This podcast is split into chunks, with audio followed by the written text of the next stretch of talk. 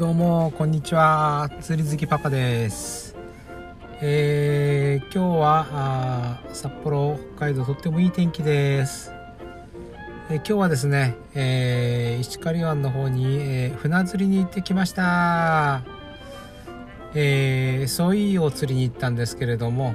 えー、結構たくさん釣れました。大きいのでは50センチぐらいのが釣れました。皆さん船釣りしてますか？船釣りって楽しいですよね。けど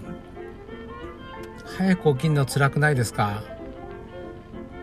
えー、まあ行けば魚も釣れるし楽しいってわかんで、えー、頑張って起きてますけども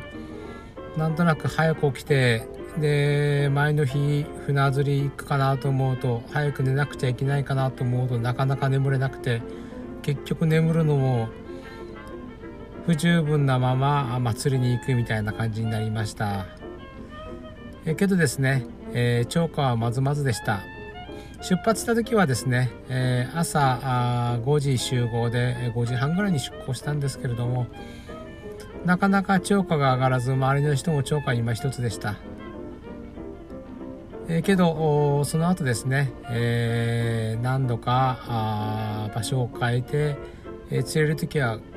ガサッとたくさん釣れて、えー、また場所を変えるということの繰り返しで、えーまあ、最終的にはですね、えー、大きいソイが20匹程度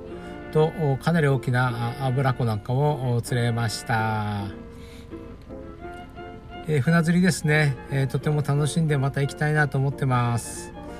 あと今日ですね、えー、船釣り行ったらあ1人はですねえ同棲者のうちの1人はなんと仕掛けを忘れてきてました、えー、どなたかから借りたようですけれどもえなかなか仕掛けを忘れるとやっぱり船釣り難しいなと思います。あとですね、えー、もう一人同棲者いたんですけどもえその人はなんか重りをですね、えー、5個持ってきて5個なくしてしまったということで、えー、1つ、えー、重りを貸してあげました。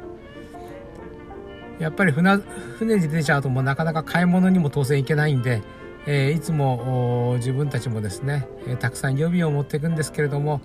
それでもどうしても根がかりなんかするとあっという間にですね、えー、自分の持っている、え釣り具がどんどん減っていっちゃう重りなんか仕掛けなんかもどんどん取られちゃうということはありますよね。えまあ次回もまた船釣り行きたいなと思ってます。今度はそろそろシーズンのブリ釣りにでも行こうかと考えてます。それじゃあさよなら。釣り好きパパでした。